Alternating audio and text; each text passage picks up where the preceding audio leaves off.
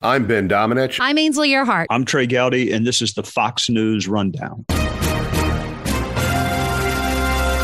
Friday, June 2nd, 2023. I'm Jessica Rosenthal. Electric cars won't kill AM radio stars if a group of bipartisan lawmakers can pass a law protecting the AM dial in your future EV.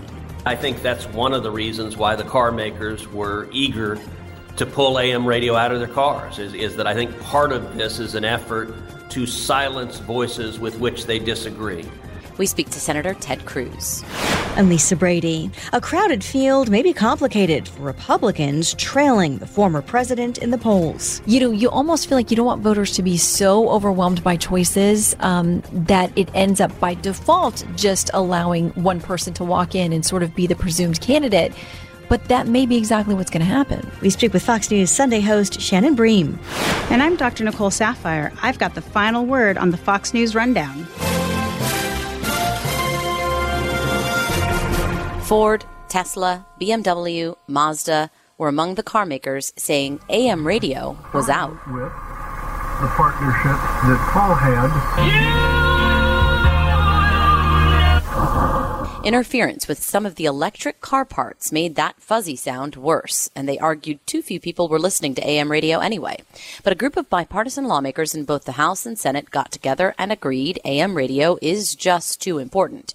New Jersey Democratic Congressman Josh Gottheimer is among those proposing the AM for Every Vehicle Act. It literally goes through everything, goes through buildings, and AM the way it's built it's meant for an emergency. It's why we've invested to back it all up all over the country for emergencies. They propose directing the National Highway Traffic Safety Administration to issue a rule requiring all car makers offer AM radio in their cars without a separate or additional payment fee or surcharge.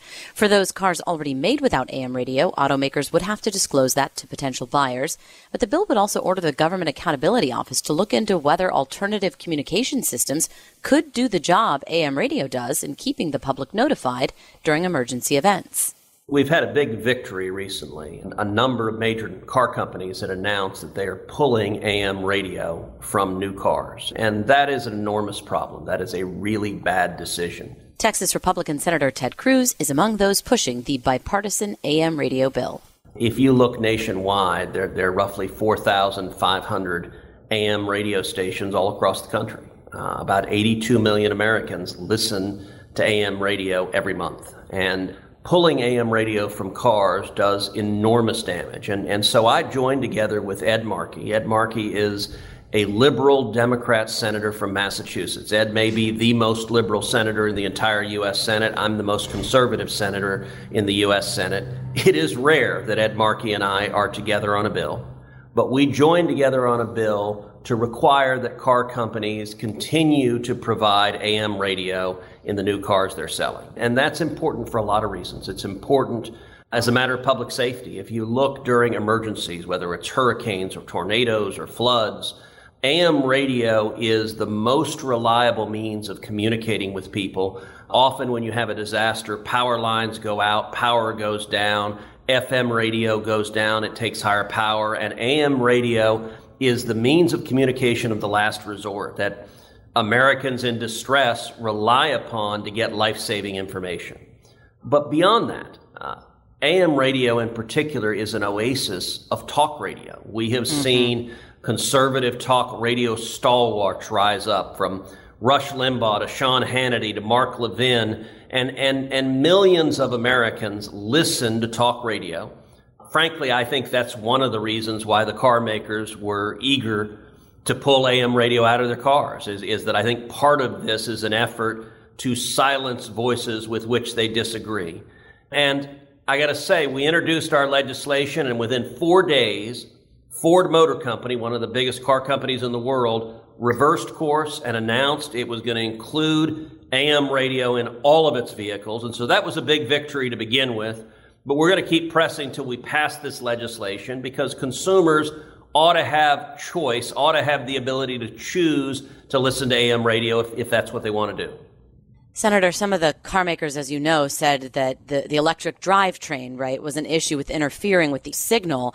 If hearing AM radio is kind of critical to this, and these car makers are saying, well, we might have to move some things around. Future models may have to look different. Does this bipartisan group you're working with propose how EV makers do this or just that you know, they it, do it in terms of the technicalities? It, it, it, doesn't mandate the specific technical fix, but the argument the car makers made, this initially started with just electric vehicles. Uh, there was interference between AM radio and the electric wiring. Well, it turns out there, there's a fairly simple fix in terms of shielding that wiring that's not terribly expensive that enables AM radio to work just fine with electric vehicles. When this was limited to a handful of electric vehicles, it was not that significant a problem. Now, number one, we're getting more and more electric vehicles on the road, so that's becoming a broader problem.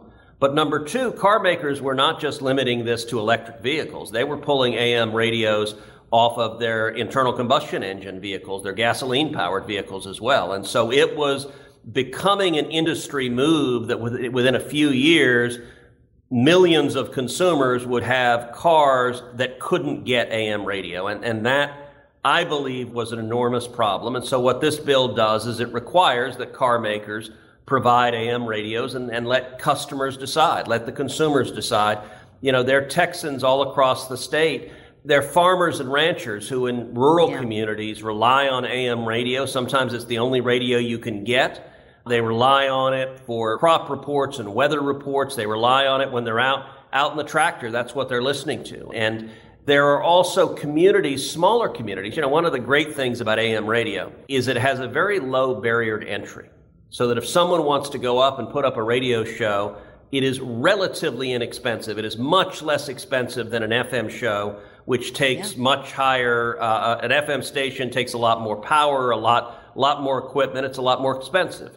What that means is with AM radio, you have many more voices, and, and in particular, you have voices uh, in individual communities. So you have stations that focus on issues in the African American community. You have stations that focus on issues in the Hispanic community. You have stations that focus on issues impacting Asian American communities. That diversity of views is good for the country after Speaker McCarthy announced the debt limit agreement, you were, you were pretty critical. Um, given that we have a divided government, obviously, where, where do you think House Republicans could have or should have gotten more? House Republicans and the House as a whole voted to pass the deal. That was not terribly surprising. You saw a whole bunch of Democrats support it, and you saw some Republicans support it. I think at the end of the day, the White House got a lot more out of this deal than Republicans did. This deal gives $4 trillion in new debt. That's a massive amount of new debt. And it does so in exchange for very modest spending reductions, spending reductions that I think are too small to make a material difference fixing the problem we have. Look, some basic numbers 2017, five years ago. In 2017, the entire federal budget was about $4 trillion. Federal tax revenues were about $3.3 trillion. Now, that means, doing quick math, mm-hmm. that the deficit that year was about $700 billion. What happened from 2017 to today? Well, the federal budget exploded. COVID was the excuse, and then you had a Democrat Congress and Democrat president that went on a multi trillion dollar spending spree. And so now, five years later, the federal budget has gone from $4 trillion to $6.6 trillion. That is a massive increase. Federal tax revenues, even though we passed the big tax cut in 2017, remember Democrats said tax revenue would plummet. Turns out they were wrong. What they told the American people was flat out false. Federal tax revenues went from 3.3 trillion to just under 5 trillion. So federal tax revenues went through the roof because the tax cuts produced economic growth. But the problem is spending is now much, much higher. If we had limited spending, we'd have a surplus right now. But the Democrats didn't want to limit spending. And what happened to the national debt? In 2017, the national debt was $20 trillion. Now it is $32 trillion. And with this deal, it is going to be $36 trillion. That is nearly doubling the debt in just a few years. That is profoundly reckless. If you're pissed off at the inflation you're paying right now, when you go to the grocery store, when you go to the gas pump, when you pay your bills at the end of the month, the reason is the Democrats are printing money and borrowing money they don't have. And this deal should have done much, much more to address the underlying problem. This is a big missed opportunity. And, and unfortunately, As Joe Biden is crowing, this was Republicans agreeing to fund every one of his left wing priorities. I think that was a big, big mistake. How big a mistake is, is Speaker McCarthy? As, I mean, as you know, it only takes just one House member to, you know, propose a motion to vacate the chair. Is his speakership in jeopardy? Do you think it should be in jeopardy? Well, look, that's a decision House members are going to have to make. I, I, I think it is unfortunate. The first bill that the House passed was a really good bill. It was a bill that unified House Republicans, that added about one and a half trillion in debt, but it did so in exchange for meaningful spending reductions, spending reductions about $4.8 trillion. It was focused in a way that was pro jobs, pro growth, reducing job killing regulations. And unfortunately, when, the, when they went to the negotiating room, Biden got a whole lot more debt, a whole lot less spending reductions, and he gutted the pro jobs and pro growth elements. And, and so all of the partisan priorities from the White House, they remain in this deal. And I wish House Republican leadership had held the line. I wish they had said the stakes are serious enough that we need a real and meaningful compromise. And look, to be clear, they were never going to pass the exact bill that had passed the House. Of course, it was going to be a compromise, but this ended up being a compromise where the White House got just about everything they want, which is why so many Democrats in the House voted for it, which is why just about every Democrat in the Senate's going to vote for it because they recognize it's a big win if you want to spend us into oblivion and drive our debt to record highs. This is a great win for that. If you actually want to stop us from bankrupting the country, this is a serious missed opportunity and a serious mistake. I just want your thoughts on 2024 briefly, because the field of Republican candidates is uh, clearly expanding. But former President Trump dominates the polls among Republicans, and I know we're still a ways off. Does it stay this way with the legal issues confronting the former president and polls showing independent voters may be less inclined to vote for Donald Trump this time around? Do you think he will remain the man to beat as we move through this cycle?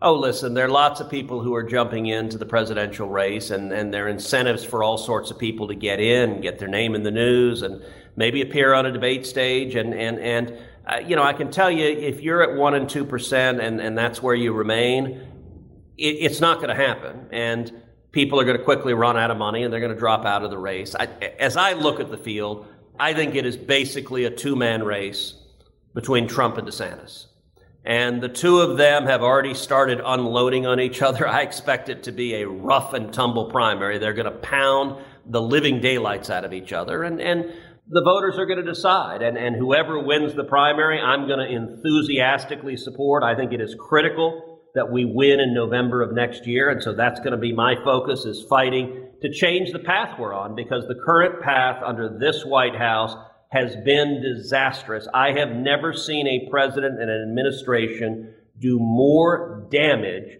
in two and a half years than Joe Biden and the Democrats have done. And so I think it's critical that we change our path in November of next year. Senator Ted Cruz of Texas, thank you so much for joining us. Thank you.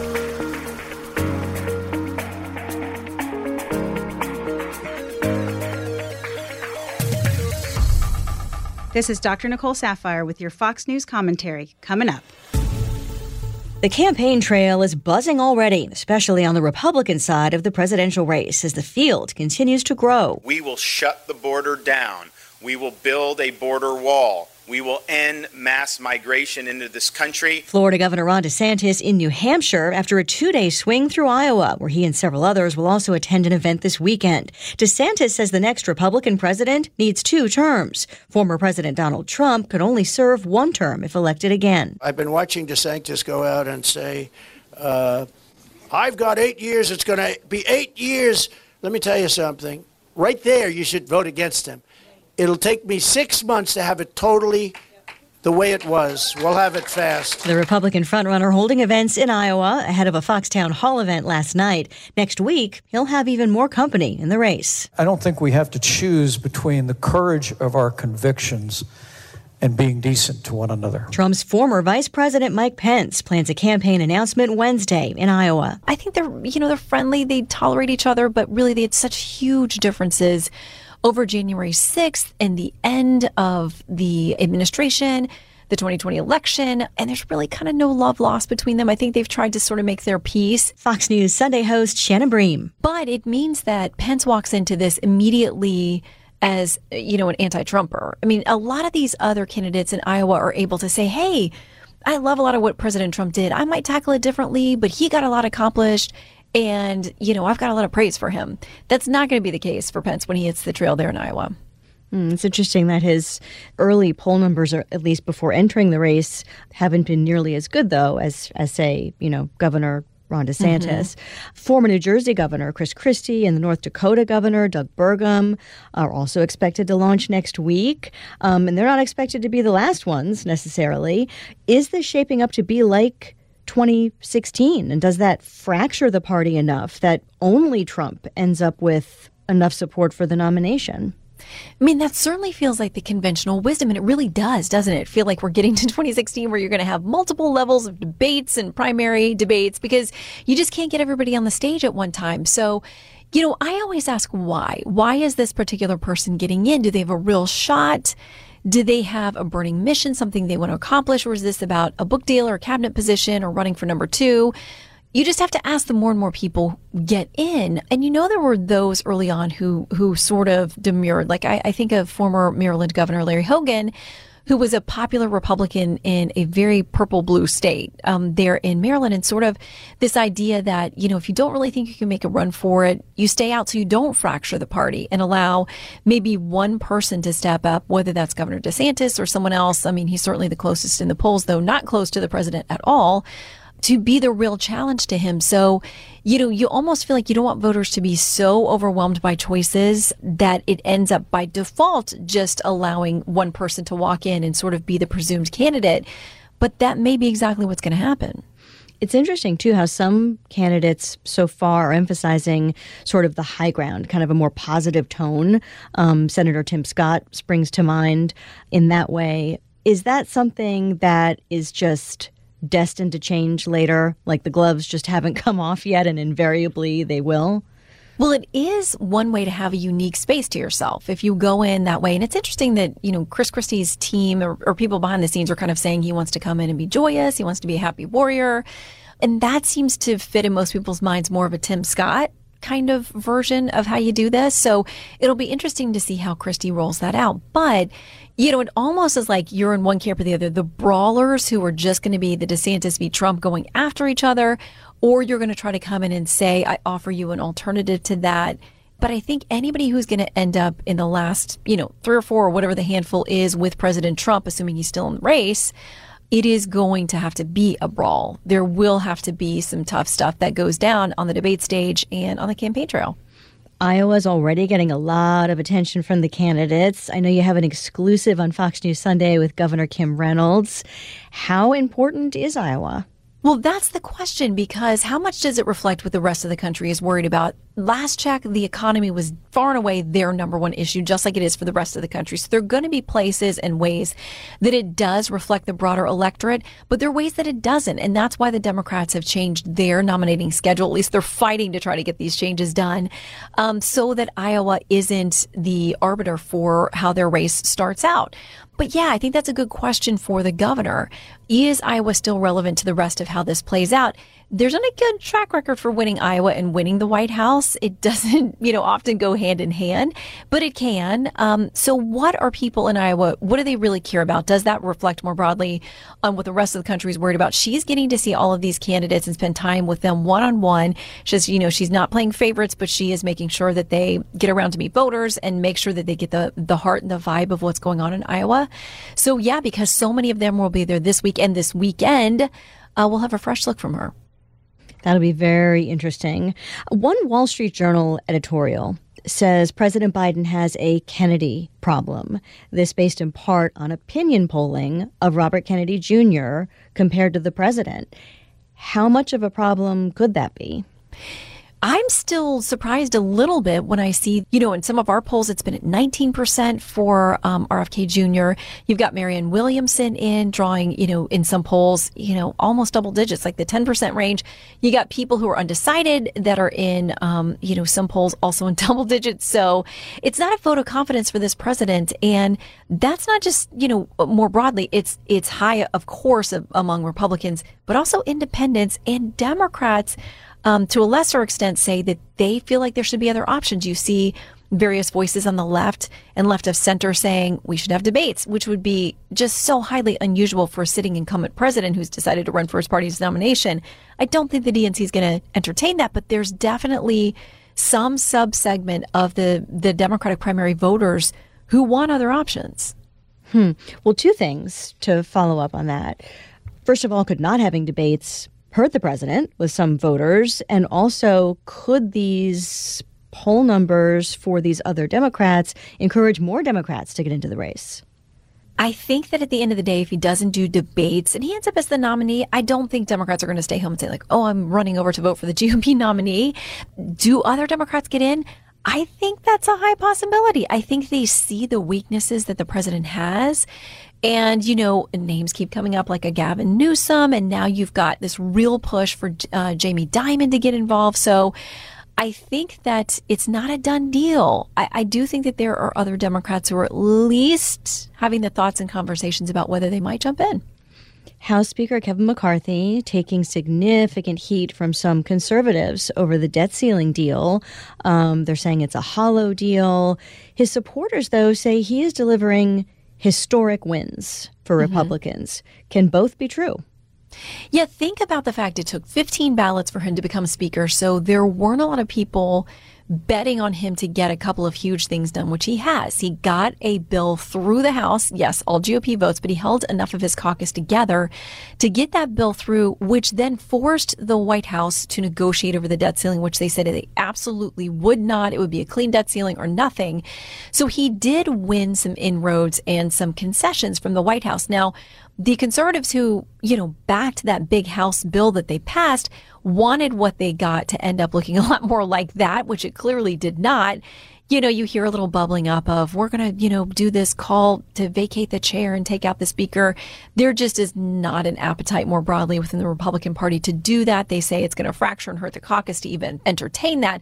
But what could be a real issue is when they get around to doing bigger bills and funding bills, and in September, those debates that they're going to have, you already hear some of these conservatives saying, you know, I went out on a limb for him with this debt ceiling stuff. I didn't get what I thought I was going to get and I'm going to be a lot tougher in those negotiations. So I asked him about that Sunday, and he really kind of, um, you know, sort, sort of brushed it off like, oh no, we'll be fine. We'll be good when we get together on those things. But I'm increasingly hearing from conservative members who say he's done some damage within the caucus, but did he still get his deal across the finish line? He did. The Supreme Court still has a lot of big rulings mm-hmm. to announce before it wraps up the term soon. It did make one decision in a fight over union strikes, ruling that a company can pursue a damage claim, suing unions for money lost in a strike. That sounds like it could be pretty costly for unions. Yeah, and that's the thing is that the Supreme Court's been pretty tough on unions in the last several years since I've been covering them. And this one, you know, a lot of people would argue is common sense and it makes sense. Um, this was a concrete company that had people, drivers of their concrete trucks, walk off and a lot of products got spoiled and damaged because of how they left things and how they left the materials and the trucks and that kind of thing. So they were trying to sue in state court saying, you've caused damage because of the strike activity, like actual property damage, and we should be able to sue you. And so what the Supreme Court ruled eight to one was yes, you can get sued in state court if strike activity actually damages property of an employer. So they don't get the win here on the merits. What they do get is the ability to now go sue in state court, and a state court will have to decide how that comes out. Um, but yeah, I mean, not a good day for the Teamsters and the um, people who were supporting them in this case. Uh, but they only um, had one justice who saw things their way, and that was uh, Justice Ketanji Brown Jackson. There's a rather unflattering piece on the Supreme Court um, in The Guardian predicting a volcanic June in terms of decisions, um, describing the court's conservative supermajority as radical. They've certainly had a, you know, public opinion hit recently over ethics Mm-hmm. questions, if nothing else. Does any of this get to the justices? Does it bother them? I think for most of them it doesn't. I don't think that most of them read their clippings and worry about that. There are a couple I think who do, but I think for the most part they know it's a lifetime appointment. They've got to buckle down and follow their legal principles to the left or the right center, whatever they are, whatever their legal philosophy is. I do think that they feel a bit attacked in that when people don't like the decisions they make, the left has been talking a great deal lately about adding seats about limiting their terms, all of these kinds of things that, you know, you say, well, okay, you weren't talking about that five or 10 years ago when the makeup of the court was different. And so are you attacking them on the basis that you don't like the decisions they're coming to clearly? Or is it really about the substance or makeup of the court that it wouldn't matter to you whether it was a 6 3 majority one way or the other? I thought that Guardian piece was very interesting because it used very, very weighted language in the way that it talks about all these different, you know, cases that are still pending. And there are some really high button cases, affirmative action in higher education, um, religious liberty and speech case issues. Um, the list goes on and on. I mean, student loan debt forgiveness. There are some biggies there. And so we're in that final stretch and there will be a lot of attention and a lot of heat on this court. I think the justices just buckle down, try to get those final few opinions out the door and head for summer. Can't wait to have you sort all of those out for us when the time comes. Mm-hmm. Fox News Sunday host Shannon Bream, thank you so much for your time. Great to be with you.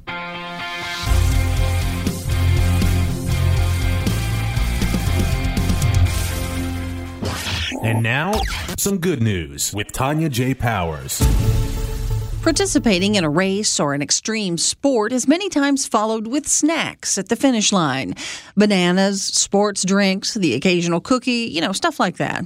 But not the annual cheese rolling race near London. The first racer to finish gets, you guessed it, a wheel of cheese. The race dates back centuries and is so rough and tumble it often results in injuries. Matter of fact, this year's women's winner, Canadian Delaney Irving, was knocked unconscious for a bit. Hundreds of participants fling themselves down a steep hill chasing seven pounds of hard cheese, which can reach speeds of up to 70 or 80 miles an hour. The Washington Post reports that it's so intense, rugby players are positioned at the bottom of the hill to catch people as they come full speed across the finish line. Irving was caught on camera hefting the cheese above her head in triumph. The cheese rolling event is thought to be one of the oldest customs in Britain. There was even a Netflix documentary about it in 2020. It's not for the faint of heart, though. Past races have included injuries like bruised kidneys, severe concussion, sprained ankles, dislocated joints, and of course, broken bones. Matt Crawley from Manchester in northwestern England won the first of several men's races. Asked how he had prepared, he told reporters, I don't think you can train for it, can you? It's just being an idiot. Tanya J. Powers, Fox News.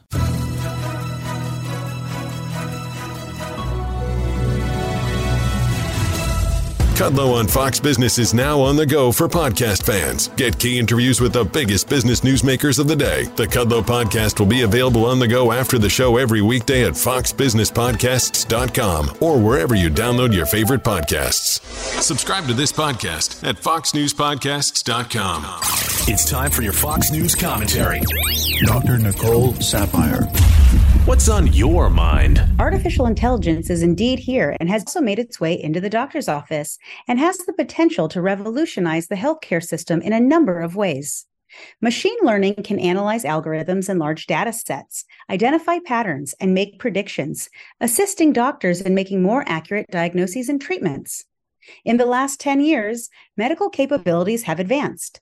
Personalized medicine, tailoring medical treatments and interventions to individual patients based on their unique genetic makeup, lifestyle factors, and environmental influences is the standard of care now. AI can help by considering individual patient characteristics, such as genetic profiles, medical history, and even lifestyle factors.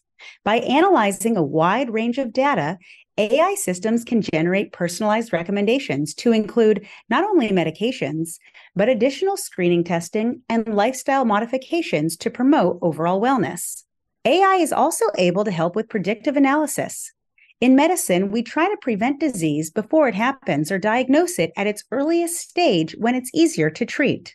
AI is able to assist in risk stratification with utilizing multiple risk models and compiling them into a single actionable model that may be able to provide a more accurate prediction of future disease. As a radiologist, the emergence of AI in healthcare is not new to me. The AI algorithms are able to assist in improving image quality and with detecting anomalies on various imaging modalities like CT scans, X rays, mammograms, ultrasound, and MRI.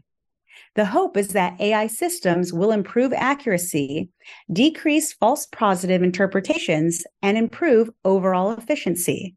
However, the need to validate the AI algorithms with rigorous testing is crucial. But it's not only the patients that may potentially benefit from AI in healthcare. Physicians are burnt out. Over 53% of doctors reporting some level of burnout in 2023. And one of the leading causes of burnout is the administrative burdens doctors are tasked with. If AI were able to automate such tasks like data entry, billing, scheduling, ordering, and even email response, this would allow the physician more time with the patient and their families and less time at the computer. If the physician is unhealthy, they cannot provide best medical care. It will take time before doctors fully trust machine learning with their patients' lives, so the widespread adaptation of AI has been slow, and rightfully so artificial intelligence has a place in healthcare and can improve many of the organizational deficiencies. To ensure patients are still receiving best practices with human considerations, because people are not robots, they're human. AI should be viewed as a tool to assist a physician by removing tedious administrative tasks, enhancing diagnostic capability, and improving patient outcomes ethical considerations, data privacy, and the crucial need for human oversight remain essential in the integration of AI in healthcare. Dr. Nicole Saphier, Fox News. You've been listening to the Fox News Rundown. And now, stay up to date by subscribing to this podcast at foxnewspodcasts.com. Listen ad free on Fox News Podcasts Plus on Apple Podcasts. And Prime members can listen to the show ad free on Amazon Music. And for up to the minute news, go to foxnews.com. Precise, personal, powerful. It's America's weather team in the palm of your hands. Get Fox weather updates throughout your busy day, every day. Subscribe and listen now at foxnewspodcasts.com or wherever you get your podcasts.